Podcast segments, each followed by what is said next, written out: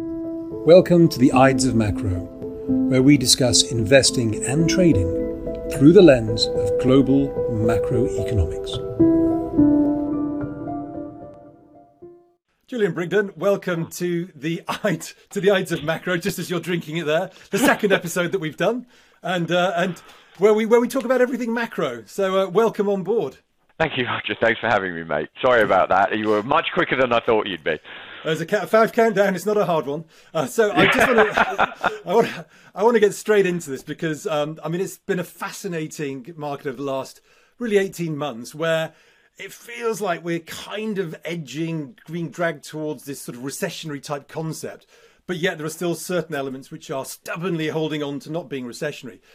Where, what are your thoughts here? Do you, I mean, do you think we will naturally go into a recession, or do you think that the Fed has to still manufacture one, still has to do a little bit more work? Because it feels like the Fed considers a recession versus inflation. It considers recession the lesser of those two evils, and therefore it will make sure that it's done its job on, on inflation before it worries about growth and recession. Where, what's your feeling? Where do you think we are? So I think, look, I think you're you're right in terms of waiting where the Fed's thought processes and their head is. I think in many respects, the soft landing spin was simply kabuki theatre, right? It was expedient, politically orientated kabuki theatre aimed at obfuscating the reality is that the way that you break the back of inflation is you drive the economy into recession. So I think that that was always the plan. I think one of the things that, that we've been thinking about um, is that this sort of concept of soft landing, no landing thing, Roger, was purely and utterly a reflection that people forgot that you know monetary policy works with a lag. And the reality of the situation is we're only just feeling the impacts of the first few rate hikes, and this thing is going to come and hit people with a pretty big whack, I think, as we move through the year. We've just done a, a series for the for the MI2 client base where we've looked at sort of three areas uh, of the economy. Uh, the first one was credit, and that was even before SVB and all the events and the sort of fallout in the regional bank crisis. And even then, and it's an incredibly good sort of leading indicator. When you looked at the credit cycle, you were starting to see, really starting in 2021, but it just works with such a long lead. As soon as the Fed started to tighten rates, banks started to tighten lending standards. That's been met with, interestingly, falling credit demand, particularly from the corporate sector. That's going to manifest itself in things like uh, capex, C&I lending, so commercial and industrial lending. Uh, it's going to manifest itself in consumer spending. You could already see the consumer credit numbers, which are running around 40 billion a month, have dropped materially, and I think are going to go negative. That's going to come through and hit retail sales and ultimately uh, employment. And employment's kind of the last lagging kind of indicator. But I think there the dynamics are starting to move. So there's there's credit. Now SVB and events there seems to have materially accelerated that, Roger. And while there isn't that much up-to-date data which kind of encapsulates that, there's a couple of series that we've been looking at, which if they're right, and I'm you know cautious in inverted commas, suggest potentially a credit tightening which is not that far off the worst in 30 years outside the GFC. So that's very bad. Second issue is one around uh, the housing market and the construction story. Now, don't get me wrong, I'm not saying this is 08, 09 once again, but we've got an extraordinary unattractive housing market at the moment in the sense that houses are very expensive. We're just about to get uh, higher unemployment.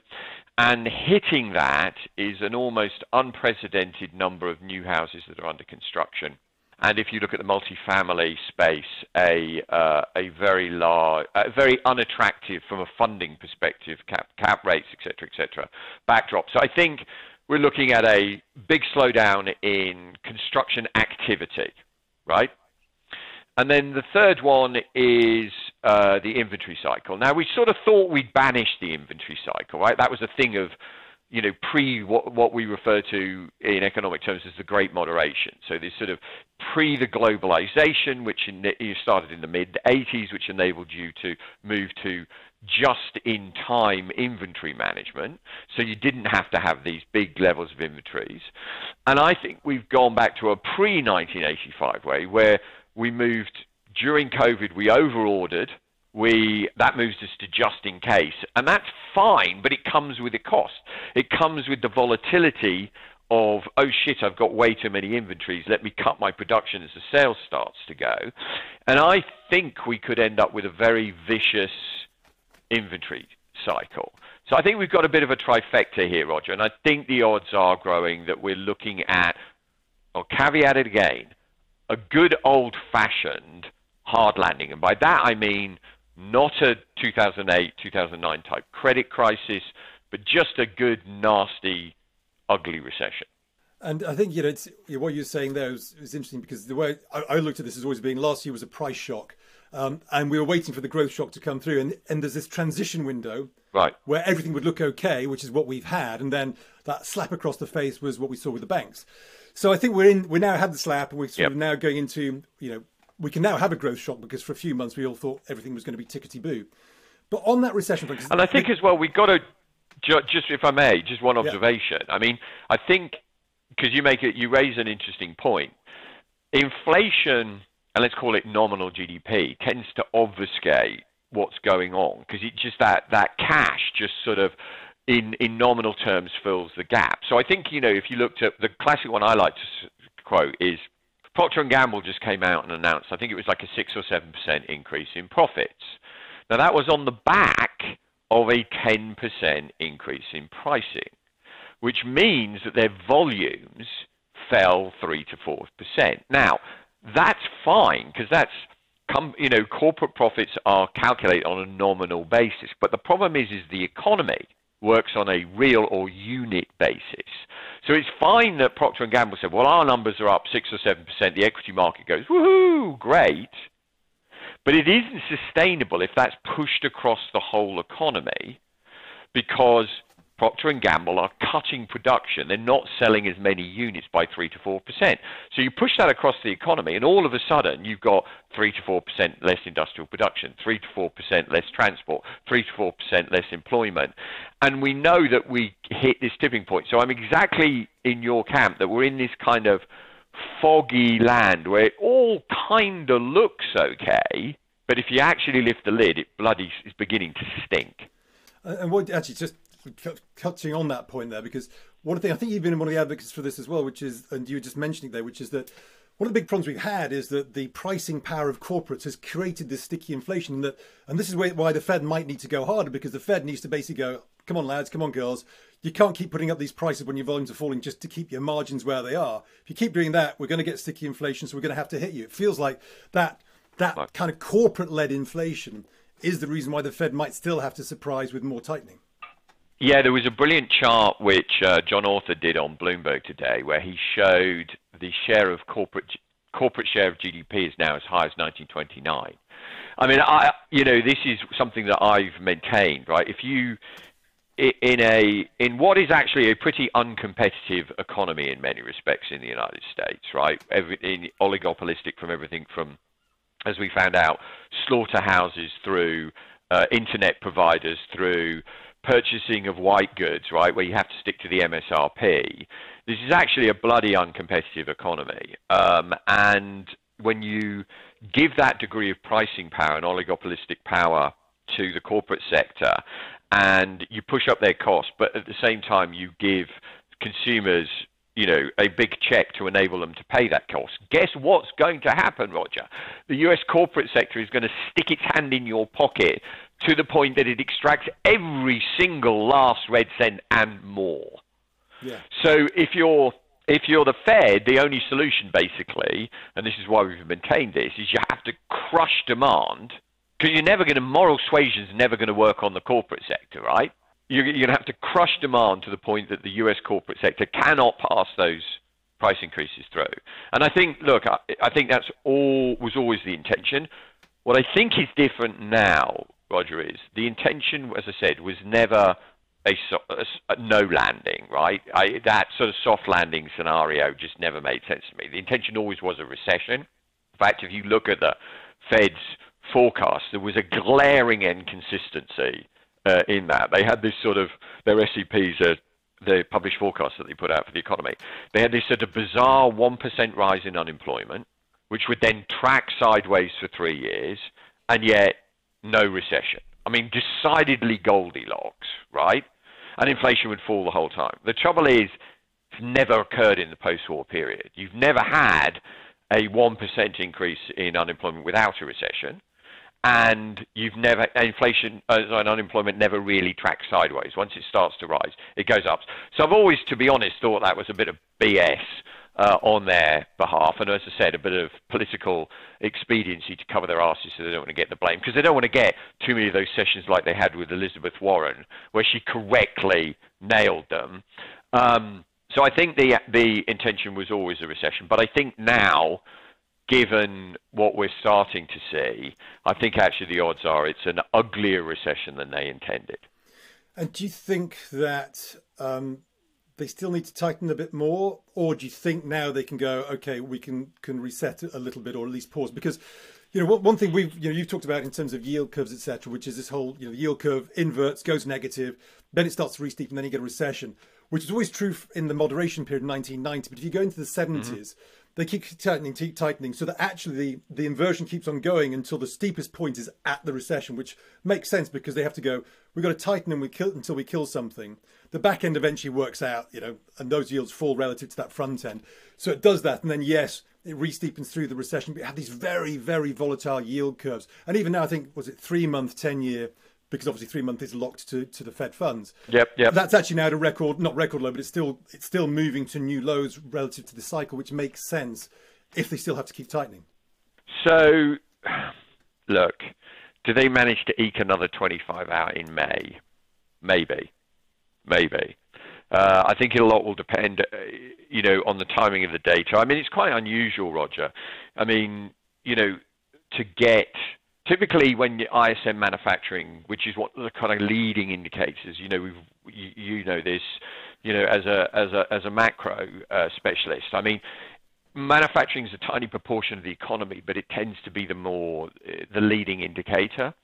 And it's very unusual for the Fed to be hiking once you start to cross sort of 49 and a half on ISM manufacturing, and we're well below that. Right? I, you know, I love listening to the conference call of uh, that they do after this, and Tim Fiore, who's the current chairman of the ISM Manufacturing Survey, the change in tone this month was really, really noticeable. Really, really noticeable. So it's quite unusual for the Fed to do that. So I think they're kind of pile driving us into recession, and I think, as I said, that was kind of the intention. So when it comes to the curve, the problem, you know, we're moving into the, we've moved into the sort of steepening camp. Now the question is, is where, right? Threes, tens, you know, three month, ten year, sorry, two year, ten year, two year, thirty year, five year, thirty year, and I think one of the things that I've uh, been fortunate enough to pick up because some of my sort of connections with my old policy side is exactly where the Fed's head was in terms or is in terms of this policy tightening. So when you get inflation of this sort of magnitude, there's really only sort of two policy options. You can pursue uh, what's referred to as deliberate disinflation. So this is sort of Volcker-esque. You literally drive the economy into recession. You deliberately kill the patient. Or you can pursue what is referred to as opportunistic disinflation. Now, opportunistic disinflation doesn't necessarily mean you remove the risk of the client's death. It doesn't mean you remove the risk of recession. But you don't really drive your knife into the patient's heart right? What you do is you is you sort of suppress the patient to the point that you can take advantage opportunistically of other events that may occur. You would like a nice event to occur. You would like, you know, some sort of exogenous event to come along and either drive productivity up materially, which would, you know, would remove some of that uh, inflationary pressure, or you'd like um, you know some new invention to come along, whatever it is to kind of that d- doesn't require the pain, but it doesn't preclude the pain. But the problem is is when you pursue a opportunistically disinflationary policy frame, uh, which the last time we tried it was in the mid 90s under Greenspan, it takes a bloody long time, Roger, to potentially play out because you're waiting for the events. And, you know, it's like waiting for a bloody bus in London, right? You might wait for an hour and then all three come along at once, right? So when you look at that situation, what does that mean? Basically, what it means is that policy essentially becomes asymmetric. So you wait and embrace the weakness, and policy doesn't get eased, which I think could become a problem for the market in terms of what it's been pricing in at the very, very front end. So let's say for this year, you kind of wait, you go, okay, it's weak, that's what I wanted, no, no, no, no, no, right? But what you do is you raise rates again if the data is strong. And that's what we've seen over the last, you know, since the start of this year, right? The data's coming much stronger. They've kept going, okay? Now, because they are going to potentially sit on the sidelines and embrace that weakness for longer than expected, I'm a little bit hesitant when it comes to the curve to place my bets too close to the front end right? I'm not playing in three months. I'm not playing in one year. I'm not even playing in two year, although I suspect by two years things will have really materially deteriorated. My bets right here, right now, are in, I'm doing the fives, 30s curve. So I'm betting that five-year yields are going to fall, because if two years are kind of fixed, you'll get all the flex kind of here, and the five-year yields will start to fall materially um, and that you'll get a bull steepener as that pivots like that. Five-year yields drop and 30 years kind of stay where they are. And that and that's because um, for so people watching it, sort of two-year is really a sort of a uh, a sense of where the Fed should be. It's kind of an emotional um, kind of view on the, the Fed. 30 years a little bit more inflation sensitivity, and that sort of five and 10 year space is a little bit optimism, pessimism. So if you're going into the pessimism recession, five and yep. seven year yields should fall uh, 30 year. But if, yes. they, if they cut too quickly, or the, everyone thinks they cut too quickly, then 30 year might be sticky and go up because people go, ooh, inflation could come Correct. back down the road. And, and that's that. That's you know, this is this. You raise an important point, Roger. Right? Because I, a lot of people have said to me, why don't you just go and buy five-year bonds, right? And don't get me wrong, from a most of the listeners to this, well, it's very bloody hard to go and do some sort of steepener trade, you know, and balance it all out. Like what you really just want to go is go and buy bonds, right? And Raoul's talked about this quite a lot on Macro Insiders. Um, so I'm I you know flagged that I was looking at levels on the uh, IEF technical levels uh, on the bond market, and I you know I'm I'm long that sector myself. So, but the problem becomes that longer dated area. And why do I prefer a steepen as opposed to an outright long? Or why do I prefer an outright long in shorter when I should really, if I want most bang for my buck, going really, really long to get that duration kicker? And the reason is, is I'm a little concerned about the long end, Roger. I'm actually worried that what the regional banking crisis has illustrated to us is the inability potentially for the Fed to raise rates sufficiently to choke inflation out of the system. So if you want to get all kind of technical and a bit sort of eco economistic wonky, we have just discovered that our double star is below our star. So the level of, of rates that's commensurate with a stable financial system is below the level of rates that's commensurate with a stable economy. And if that is the case, Roger, and this is ultimately where I, Raoul and I disagree, I am very concerned about the ability of the Fed to truly wring inflation out of the system. Don't get me wrong, it will fall in a recession, but to what level?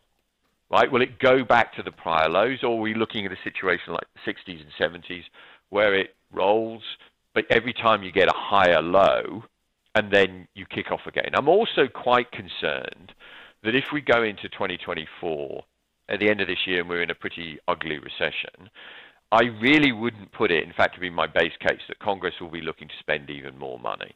And I that's kind of what happened in the 60s and 70s and kept the inflation cycle going, and that's what worries me. So I I like the idea of a steepener because I get that bull steepener, that recessionary kind of move.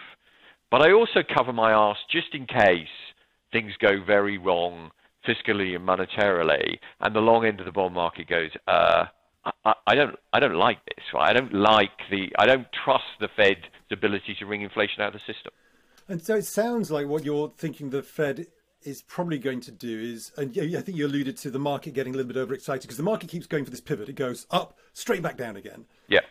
But and and and actually, what's happened is that if that's that pivot, that pivot has just moved from from February through the middle of the year towards the end of the year. So actually, it's been a plateau, and I think it sounds like the Fed may well plateau, which is what you talked about in the 1990s, where they they get up to five percent, and then they sort of hold it there or thereabouts. And at the same time, I guess the other thing is you mentioned, which which is, and they will be a bit a little bit more reactive because we've been so used to the last 30 years of rates go up, rates go down, yep. rates go up at the same amount every time. But prior to 1990, they go up, they go down, they go up a lot more, they go down. So it sounds like they might go plateau and then see which way as as and when the data comes out. Yeah, and I think I think this is you know you you know, we got so used to this, as you said, this sort of post 08, 09 world where, you know, the Fed is your friend, right? They always come to your rescue. You know, weakness is a source of joy, right? Because you go and buy stocks because they're going to print more money or ease rates or whatever. And I, and I think there's a possibility that we're just not in that world anymore. And in fact, I distinctly believe we're not in that world anymore. Um, so I'm, I'm, and I'm a little reticent about, you know, buying stocks. Don't get me wrong. I mean, I think you know, this recent bounce we've had in the equity market is a function of the fact that the Fed's been realistically com- compromised on their on their objectives, right? They're trying to do QT, and yet they've had to re-expand the balance sheet to help the banks out. And uh, I think that's um, I think that's that's fine. But the the and I do believe that asset prices are set by liquidity as opposed to fundamentals, right? I mean, I hate to say it, you know, this it served me well. I, I don't think we're in a real world anymore. We just print shitloads of money and assets go up, and you go, oh look, great, it's a bull market, and then you know a whole bunch of analysts and journalists write a narrative that fits the price action as opposed to actually do any of the work. Um, but I, I think. Um, I think the risks are growing. I think the risks are growing in particular to the US equity market on a relative basis. And I just don't think people appreciate how tied this whole game is, right? We look at this and we go, oh, the NASDAQ's up, right? Well, I mean, at the start of this year, we wrote, you know, a whole, we showed, sent a bunch of charts to our clients saying, you noticing we're breaking decade long relative performance charts of the US equity market against pretty much everything.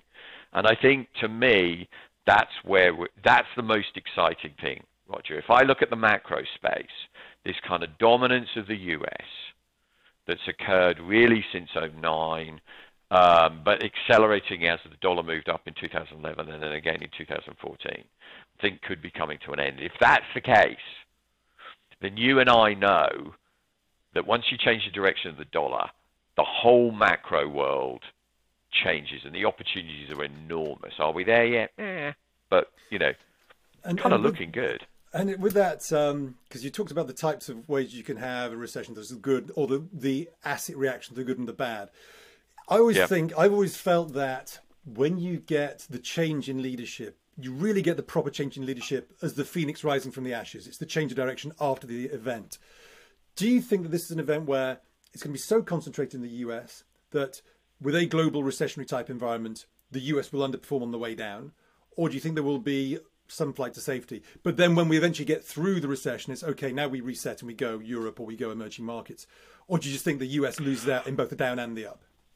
So typically, when you've gone into sort of prior recession, so you go into, say, 2000 or even sort of 2007. 2007 is a little late was a little unique because you had that collapse in the US banking sector, which sort of sucked dollars back into the system from the rest of the world.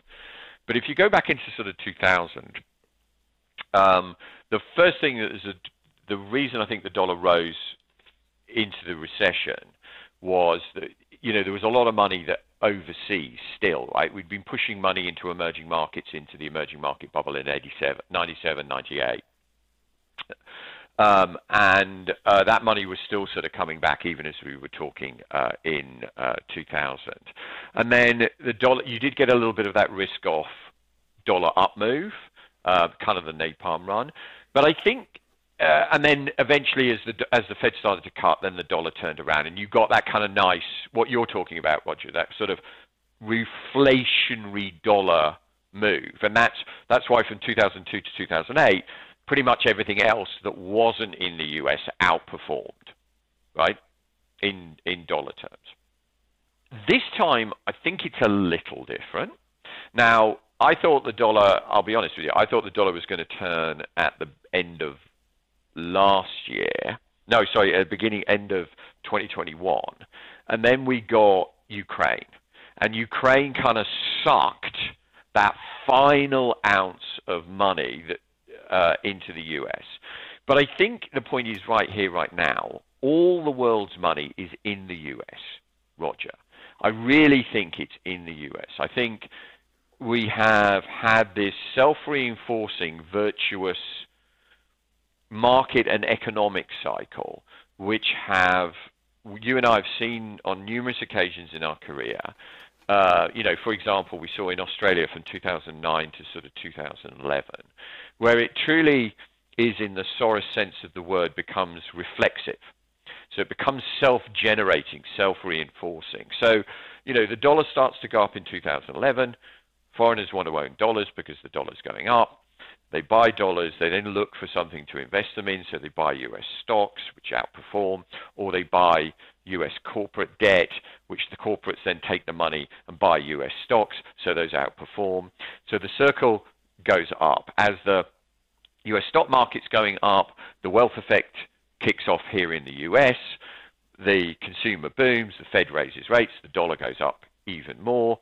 The booming economy sucks in lots of imports. We run a big current account deficit, and we and Johnny Foreigner is more than happy to fund it for us via buying more U.S. assets. Well, we've been doing that now for the best part of 12 years, and all the bloody money is here, and it looks like an impenetrable edifice, right? It looks bulletproof, Roger, right? It's always self-reinforcing. But it is at its core the very definition of an unstable, stable equilibrium, right? With three codependent legs. The first one being, well, the dollar has to remain strong, okay, because it all that money that's sitting in the US has it has to be unhedged from foreigners. That's how we fund the current account deficit. So the dollar has to remain strong. US assets have to continue to relatively outperform. Otherwise, at some point, Mrs. Watanabe or Mrs. Schmidt in Germany are going to look at their statement and go, "Oh, in yen or euro terms, I haven't done very well on my NASDAQ this year. Let me go and sell it and go and buy something back home. And thirdly, the US has got to continue to need that money to fund that current account deficit, which means that the economy has got to remain strong. Because if we go into recession, that current account deficit will shrink. And with that, the need, our need for foreign money will dissipate and that money will go home. So I kind of look at the dynamics and if we go into the reverse order, we're definitely going into recession. The current account deficit is definitely shrinking. If you look at the relative performance of US equities, they're starting to underperform in foreign currency terms quite materially since the start of the year. Um, not everywhere, but certainly against Europe, which is you know a big part of the funder of this, and that really only leaves the dollar. And I think we're at an interesting point where either the Fed is potentially compromised on their ability to fight inflation, which is dollar negative. Or secondly, they may just have misunderstood how bad the recession is going to be, and they're going to have to cut rates a lot more than they think, in which case the dollar is potentially compromised. So I think it's it's a really, really interesting point right here, right now. And do you think that you know, there's a lot of people who will look at this and go, yes, I agree on, on the NASDAQ because I think what the breadth of the NASDAQ is, is the worst it's ever been in terms of the overall performance coming from seven stocks. But would people, you know, maybe people go, well, actually, what I really want to do here is switch out to those, the NASDAQ, those seven stocks and into those big international US stocks that are kind of, you know, more um, value plays, more commodity plays more kind of you know real world plays, of which there's still quite a lot in the US because they've been lagging the tech stocks as in the same way that everyone's been lagging the US. God. So it's the first it's the first yeah. move te- out of tech, out of Nasdaq into effectively the rest of the S and P.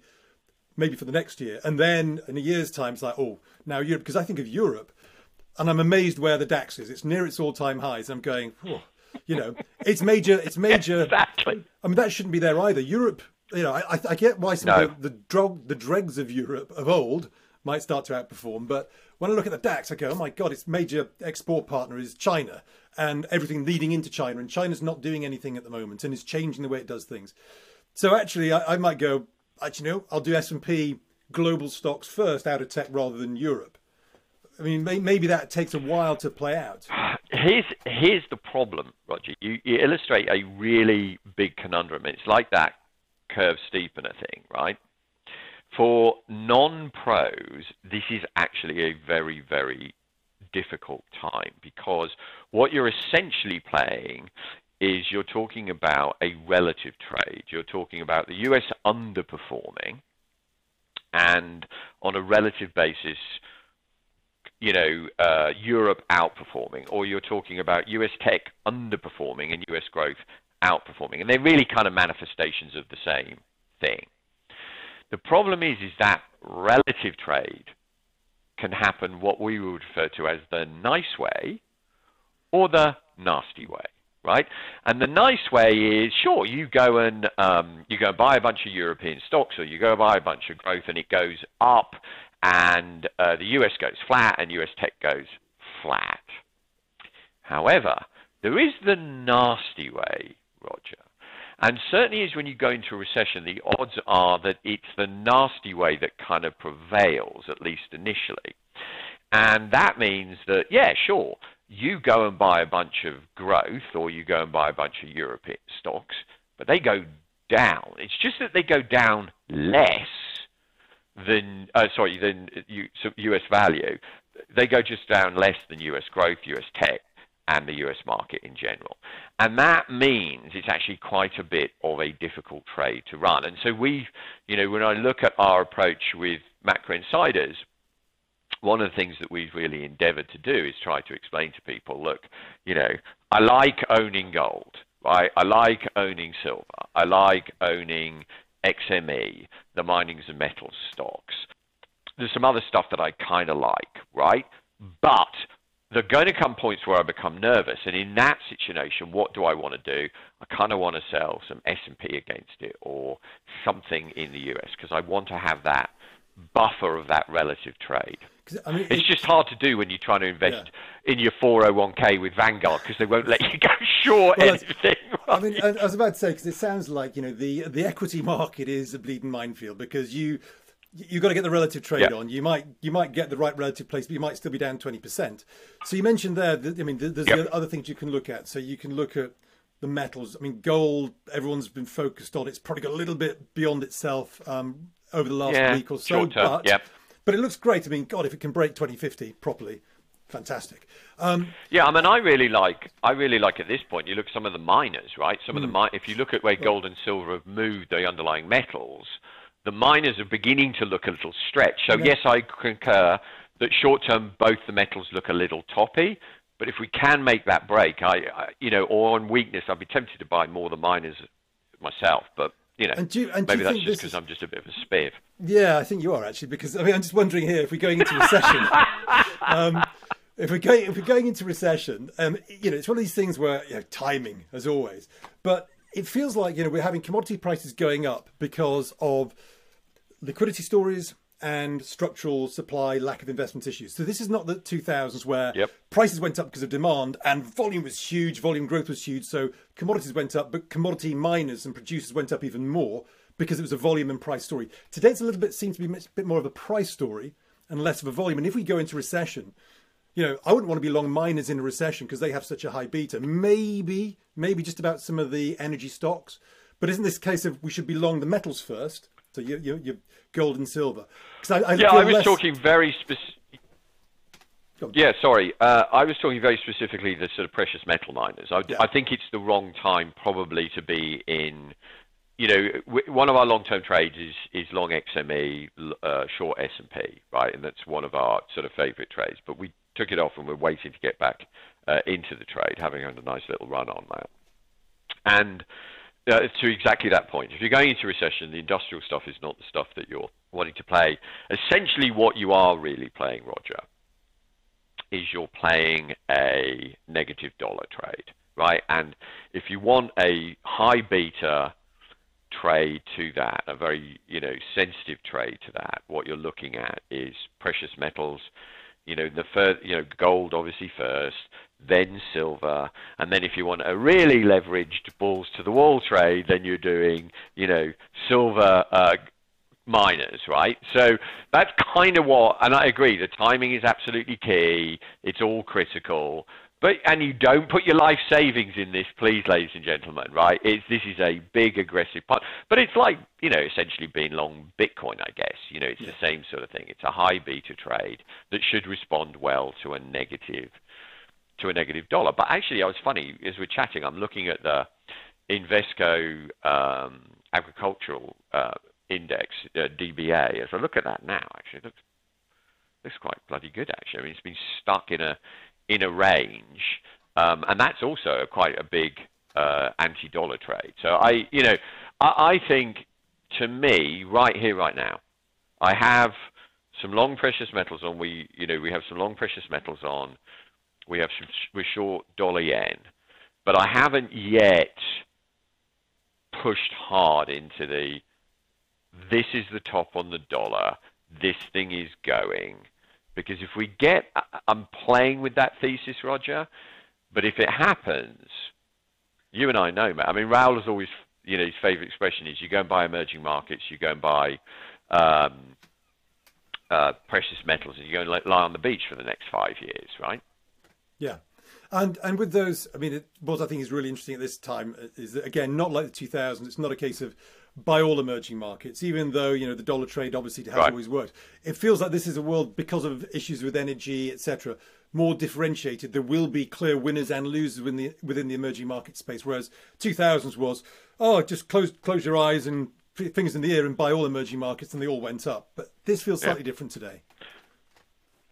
I, I, would I would concur, and I'd also add that I think this the the geopolitics has shifted, right? I mean, I think part of the problems with the EEM as an index is it's got such a high weighting of China, and I've I've always been in the camp that I, well, not always, but you know, over the last few years, we've come increasingly to say to clients, you know, you're going to need to buy what you're allowed to buy, not what you want to buy.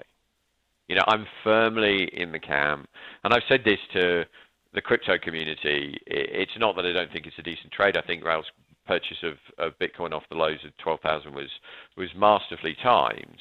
Um, I get concerned that if we're moving into the geopolitical world, which I think we are, you know, U.S. investors or European investors are going to increasingly have to focus on what they're able to buy. And I'm not sure. You can see it's pretty hard already to get your money into the crypto space, right? And certainly to get it out, right? It's a, it's increasingly an isolated vacuum kind of community. But I think when it comes to EM, you've got to be cognizant that you may not be allowed to hold Chinese equities in three or four years' time. So, you know, if you're looking at long-term capital gains, I think you really got to be cognizant about what you do buy. Roger. I suppose there's there's a little danger there. But uh, yeah, it, it should be good. I mean, what, what are the dangers with that, though, is it could be that all the American investors go, oh, you know what, I'll just bring my money back to the US. and up goes the Nasdaq again, because they're. You know, but the trouble the they haven't got they haven't got them. Yeah, it, it's true, but their money's not here. It's not hmm. overseas. I mean, it, this is one of my. You know, if you go and ask the average registered investor advisor, right, you know what the portfolio is of his client base then on paper it should be uh, in the equity pool it should be 65 35 65 domestic 35 overseas. It's not even close mate.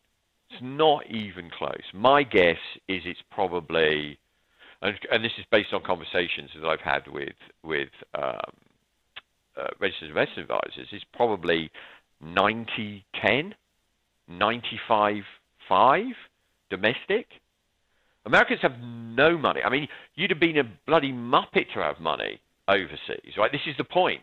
You've made the last decade. I mean, I was looking at this. If you'd have been an American investor uh, and you'd have put money into the IBEX, so the so the Spanish equity market, in, at the uh, in 2011, so at the dollar lows, how much would you be up? Oh no, in 2009, how much would you be up, Roger?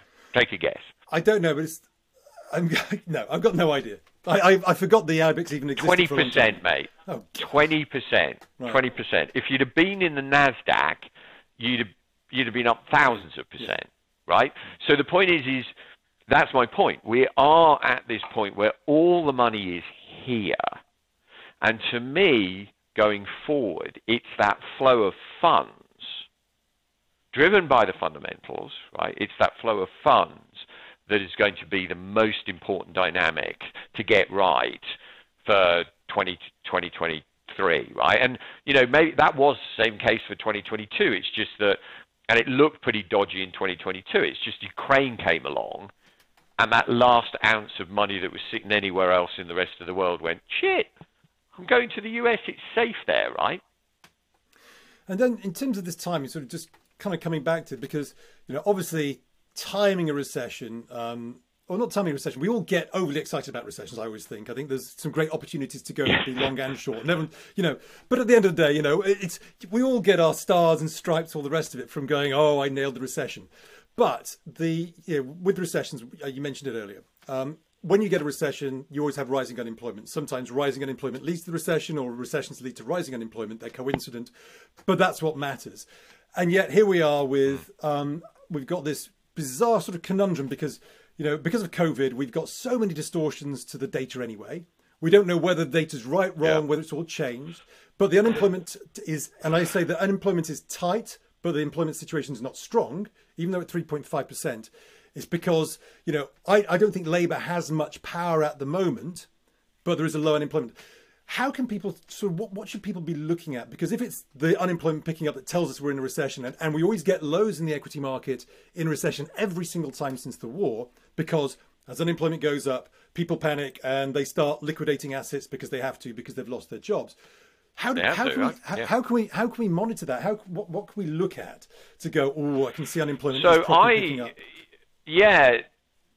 So, so I think there. Are, I mean, you're basically asking what are the signs of a recession. I mean, I there's a couple of things that I watch. Um, one of the ones that I push to people is historically, once uh, ISM manufacturing new orders drop below 47.2, unless the Fed punts the cycle, so re-eases, that's a recessionary sign. Well, we've been there since November. It's not an immediate recessionary sign, but it's it's pretty much guarantees it delivers you a recession. Uh, another one you can watch is you can look at the rate of change of continued claims. Um, once that starts to clip about 10% year over year, you're either in the recession or you're a quarter away from the recession. There's one exception, but the Fed, once again, was already easing into that. And so when I look at things, and that's and that's um, you know the interesting thing, Roger, is is recessions are or employment is kind of a momentum game, right? If you look at a chart, you know, if you go back and you look at a long, long, long term chart of unemployment, it kind of looks like, you know, a, a mount, a Swiss mountain range, a piece of Toblerone, right? Very, very sharp tops, and then kind of these extended rally valleys that sort of base out and then slowly start to rise. Now, once you start to rise and you lose that momentum, they don't go sideways per the Fed's fictitious uh, economic forecasts of 4.5, 4.6% for the next three three years. They rise again. And it, it really is a momentum game. So I like looking at the momentum in employment, and the momentum in employment is starting to, to wane. I mean, you know, whether it's now that we have the recession or not, you know, is kind of fictitious, you know, immaterial because it's when, you know, th- then we get told in hindsight, right, where the economic forecasters come back and say, oh, you started a recession in, in January, and you're like, oh, cheers, thanks. I thought you, I thought that was the case, right? And it doesn't really matter. So, uh, yeah. But you can see with I mean, with those with both initial jobless claims and the employment, unemployment absolute numbers, you're right. They they need to start turning up, and they're not even starting turning up yet. Now, again, is this because we're going to suddenly find they're all revised to buggery uh, in the next few months? So we look back and yes, shit, we're already in a recession. But they haven't really started turning yet.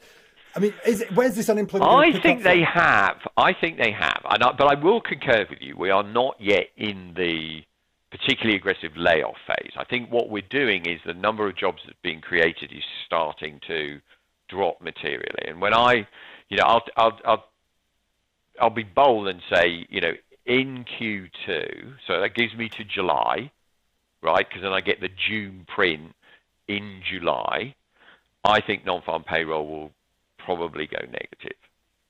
Okay, so that's uh, that's a market. But it doesn't mean it doesn't mean from there, you know, it goes. It could. I think it could go minus, you know, 100,000, minus 200,000, that sort of thing. Uh, I think we're getting there, uh, but I think there's definitely the level of job creation is beginning to uh, materially slow. I think what job creation we are seeing is kind of a holdover from people who have been desperately trying to find people. Like we, you know, as Brits, we saw that as soon as all the tech layoffs started to happen, right? There's Land Rover, Range Rover going. Uh, if you've uh, if you've lost a job in the tech space, uh, we've got one for you. Um, you know, maybe they can fix their bloody awful navigation system. Um, you know, great car but shitty electronics, right? And and so with this, you know, when, when we when, let's say we shift into um, a recessionary environment, Yep. I mean, you know, we've been talking about um, a banking crisis, but really, I, I, look at that and think it was actually a, a, crisis of asset impairment which led to issues for banking. In the same way we saw asset impairment with the UK pension system, it mm-hmm. feels like private equity, venture capital, and mm-hmm. commercial real estate and residential real estate is all an area where we're going to we are we've got asset impairment that's currently hidden because of mark to markets have not come through and these are the areas where we'll eventually see this slowing down in you know the the the um, property sector is so huge in the US that if it yep. just slows, that's where you get massive layoffs. Do you see that yep. there's this big problem that, that actually the banking crisis is not really the banking crisis that we're looking for? These are not the droids you're looking for. What we're actually seeing there is an indication of something that's going to happen in big areas, in particularly long duration assets which have been hit and are impaired. But we just don't know because we haven't seen them fall over yet because they're not telling us. Yeah, I, I, think. Look, I think that's uh, when you see people like BlackRock walk away from deals, right? You know, you know it's bad, right? When you see, uh, you know, attempts for people to pull out uh, money from uh, commercial real estate pools, right, and they can get six six six amount of, of dollars, right? There was, I think it was BlackRock who did that the other day. You know, it, it's it's it's bad, and I think to your point, there is a very large hidden uh, non-public banking funding pool, which is beginning to shrink, uh, and where the metrics are beginning to tighten uh, quite dramatically. Look, I mean, I think if you're, you know, some of the good guys will will ha- have got, you know, cash. They can call on cash. Um, and this is another thing that don't, people don't realize, right? You know, you get into these private equity deals, and it's the gift that keeps taking if it goes wrong, right? Because they keep calling you and saying, "Oh, we need another drawdown on that program that you uh, signed up for." And you're like, "What?" right? And they can just keep pulling cash on you for a while. But the problem is, is who owns these things, right? They're owned by private endowments, right? I think if you're looking to get your kids into scholarship uh, in college, do it. Try and do it this year. Not, you know, in a couple of years' time, it might be a little tighter because those endowments might not feel quite so wealthy. Um, uh, this this is all contracting behind the scenes, Roger, and we it's very difficult to get metrics on. Uh, it's very difficult to uh, get a sense on, but we know it's coming. And so, you know, I've the analogy that I've used um, is, uh, you know, and I know as a Brit you'll be a Bond fan, right? So if you do you remember Goldeneye? We had uh, Alan Cummings was playing this uh, character yes, Boris, the Russian programmer, who used to kind of do this the whole time, right, with his pen and bloody annoying little shit. So you know, end of the Bond movie, you get this big explosion as per usual. Everything's blown apart, and Boris is kind of sitting at the centre of this, and he looks down and he realizes he's alive, right? And he stands up and he screams, I am invincible. And then all of a sudden, behind him, the liquid nitrogen tanks rupture, and the poor guy is turned into a frozen lolly or a popsicle, right?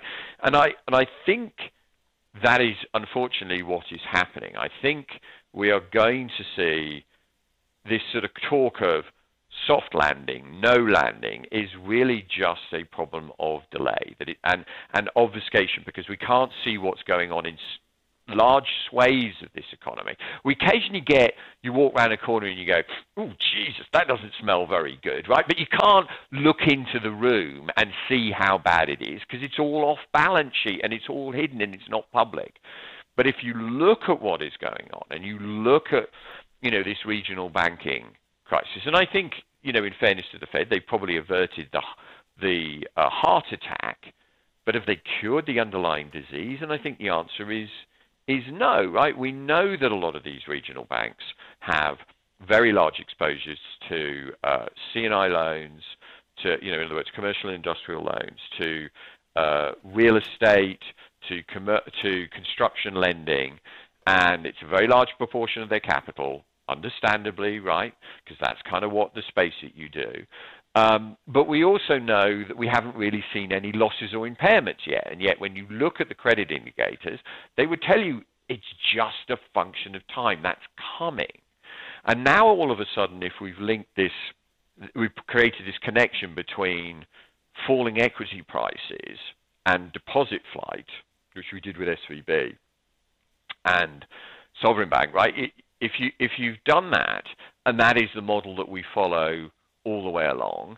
Who's to say, Roger, in six months' time, if we don't get a big super regional bank have to come out and declare big losses on commercial real estate, and then the stocks start to run, and then the Fed's having to come in again and backstop this with liquidity, right? And this all this is why I get worried about this not the commitment of the Fed to try and address inflation, but the ability of the Fed to balance this financial stability versus inflation or this R double star against this R star. So, yeah, I, look, I think the credit crunch, as I said, the, it, we don't have many post SVB credit metrics out yet, uh, but the ones that I am looking at don't look good, mate. So basically, they're they're saying that they're tightening, basically tightening credit. They're not going to yeah. give it out. They're just not going to. There's just not going to be any liquidity coming from the, the regional banks because they can't. And this is kind of, you know, it felt like it was going to be an instant death for a few days. Um, I mean, right. with all this, it could have been. Well, it could have been. Yeah. We could have gone dug dug dug dug dug. Yeah, I mean, it, well, they... just the world of social media. I mean, I remember it was the Wednesday before it happened. There was not a problem. On the Friday there was a problem, and on the Sunday there was a bailout. It took six yes, months exactly. in 2008. I mean, God, I, well, I, I yeah. have time to think, you know. Um, but it feels like that even with these backstops, this is still, for a lot of banks, death by a thousand cuts because the model's broken and there's no, either they've got a loss on their long duration assets, which they'll never make back from earnings, or they'll see this drip drip of, of deposits going. So it's kind of a death by a thousand cuts for probably. Yes, that's that exactly, exactly. I mean, you know, it's the difference between a heart attack and cancer, right? Yeah. One just takes longer than the other, unfortunately. So, kind of thinking about this now. I mean, if if you're so you got the gold, you're thinking about the seven year, five year, seven year yield should fall relative to the 30 year. You like the pre- the precious, precious metals rather than industrial precious metals. Yep. We've got a recession. Um, I mean, should people just be holding a higher level of cash at the moment in safe banks if they know what a safe bank is? Yeah, I, I think, look, as I said, you know, there's many of the trades that we've discussed and many of the things that uh, right here, right now, are quite complicated for a, an individual investor to do, right? The nice, nasty correction in the relative trade, the steepness of the curve, all those sorts of things, which the pros can kind of take advantage of. It's quite difficult for retail to do. I think in this situation, holding some sort of cash uh, balance is actually, you know, a very, very attractive uh, option. Yeah, I really do. And then just because you really off... want to try and buy off the lows, and that's what you know, we try and do in macro insiders is like, you know, now buy it, right? Brilliant. And just just to finish it off, just changing one more direction because I know this is one of the areas where you have yes. some of the biggest battles, but on inflation. Yes. Um, one thing that I find fascinating about the inflation debate, because I think, you know, we've been talking about recession, which is something which might be here and now in the next few months. So this is a trading thing. But then yeah. we've got to yeah. set our framework for the next five years. What I found fascinating listening to this, the arguments is that, uh, as you often say, um, we're both right. It's a matter of timing when you have the arguments. But it feels like there's there's actually a very plausible um, structural disinflation or deflationary story because of de- demographics and uh, and technology. And I've listened to yourself and I've listened to Luke Gromen and, and others who are actually saying because of that, it's the policy response we have to have that is the reason we're going to get inflation. So, in fact, what we have is a structural disinflationary environment that almost lends itself to a policy response that will always and everywhere have those inflationary spikes. Do you think that's fair as, as what we might actually be going into? So, actually, the disinflationary environment is going to be the cause of the inflationary spikes. Yeah, I mean, look, I, I, I um, yes, I think that's that's sort of true. I mean, I think it, um, you know, it goes along a little beyond uh, in uh, the immediate policy response. Because, look, something that Raoul and I completely agree on is you study the macro to figure out when the policy response is to then trade the market, right? So, you, so what drives markets is policy response these days, not necessarily the macro, but the macro drives the policy response. So you have to follow that. So I, I look, we've been in a structurally disinflationary environment since common agricultural land was enclosed uh, into uh, fields uh, in the UK uh, hundreds and hundreds of years ago. If you go back, the Bank of England's done some work and they look at disinflationary trends since the 1400s, right? So, you know, the, the progress of productivity, Roger, is broadly speaking disinflationary. Um, there is no question that AI is going to be part of that, right? We could be looking at something, you know, what worries me is, you know, you had the sort of Luddite rebellion uh, in in British history, in the Industrial Revolution, where they were up, rising up against, you know, the spinning jenny and all this sort of thing, coming into a very specific, narrow section of the economy uh, and displacing jobs. And now AI is going to do that over a very broad swathe. So it is structurally uh, highly disinflationary. Uh, the question is, is though, you have these periods throughout history where you get these sort of, on average, seven years, but can extend longer, of sort of counter trend rallies in inflation. And to some degree, they're kind of cathartic because you need them to reset the value of debt in real terms. But they kind of happen. And so when I look at this world, I think we're potentially in one of those. I think we're potentially in one of those 1960s, 70s kind of period, a more extended one. A lot, a lot will depend on what happens to the dollar. Okay, and um, and, and, that's just sort of my my sense. And that dollar will depend on how that you know to go back to that thought, how policymakers will respond, right? So, like I said earlier, Let's imagine it's end of 23, we're running into election in 24, the election's a year away, and we're in a deep recession. What do policymakers do in the US? Do the Republicans sit back and go, there you go, Joe, right, wear that one into the election? Or do they feel pressure from their constituency to start spending money to help out industry or private equity or whatever it is, okay, which has got itself into trouble. And in that situation, do you do you give another fiscal stimulus, right, at a time when the Fed will have addressed some of the inflation, Roger, but if you go back and look at history, inflation generally just doesn't melt away, right? It's actually quite that insidious little thing that kind of retreats into the cupboard and then as, you, soon as you give it an opportunity again, it comes bursting out. And we get, you know, we've had wave, I think wave one of the inflation wave was the Trump wave. I think this is wave two.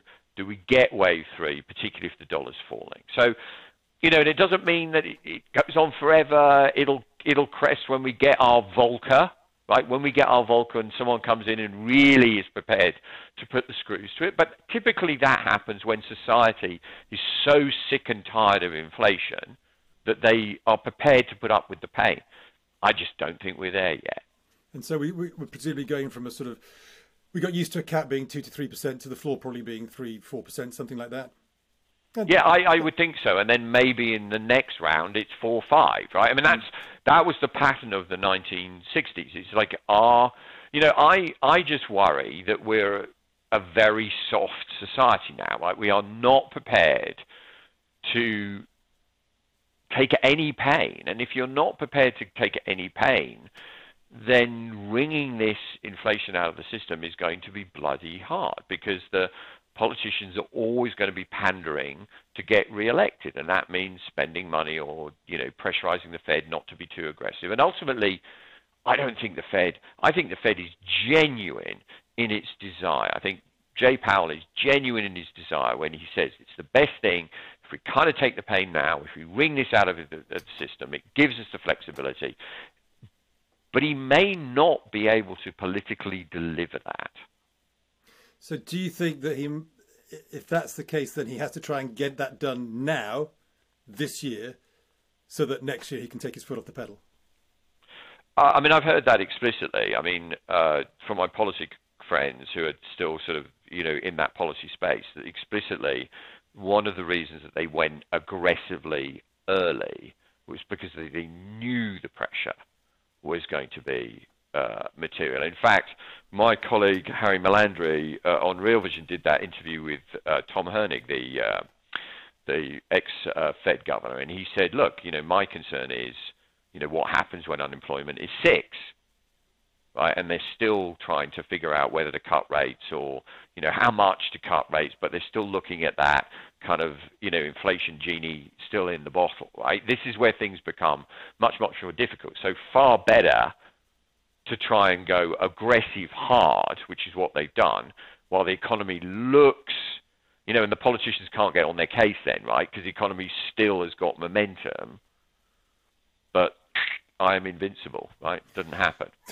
so, but it sounds like, I mean, you know, everybody should be, we should all be kind of glued to our screens now because we're coming into that. It feels like we're coming into the the, the business end of this cycle then in terms of we're getting the uh, the ISMs moving, the unemployment moving. Things are probably going to happen this year rather than get pushed on into next year. Great. Well, I think so. I, I think if you yeah, if you put a gun to my head, I would say we're either in the recession this quarter or it's next quarter. Um, I think I don't think that's a big revelation to the bond market what may be the revelation is, and as I said, I think is quite how bad it gets, and that's why I'm looking at this credit stuff, and it's beginning to worry me. And then what happens to the dollar in that situation, because that will then determine whether we can nicely transition, Roger, into a yeah, we get a nasty downturn, it looks a bit ugly, but then the dollar starts to fall, and that's broadly reflationary or God forbid, not my base case, but God forbid the dollar rallies again into the recession in that risk off move, because then that's what we refer to as the napalm run, mm. right? Your, your risk, the denominator of risk assets is rising in value, and it's undermining the value of those assets as they're falling anyway. So it's like that, uh, you know. So we'll see. Mm, not my base case, yes. but you know. not your base case, but yeah. So well, it's all good. Uh, well, maybe it's not all good, but thank you for that great rundown. Um, an exciting couple of quarters ahead of us by the sounds of it. Uh, I always say I hope not the tin hat type, but you never know. Uh, get out the gold. No, I mean I think just great, great trading environment. Oh, I mean God. it's a really good opportunities. I always it's say great to be back, mate. It's yeah. great to be back before I'm too old. Yeah. To do this again, you know, next time we get this sort of macro environment, I may be sitting and dribbling on my shoulder right? But right here, right now, I still feel sprightly enough that I can take advantage of it. And and the great thing is, you know, everyone again, as we talked it earlier, people think of recessions as being binary, but there's loads and loads of opportunities during most recessions if people Correct. just find the right the right direction. Great. Well, thank you very very much for your time. Yeah. It's been great to hear you and uh, and your views. And uh, pleasure, Roger. I'll be, be watching them with intent. Lovely. Catch you later. Thanks, mate. Cheers.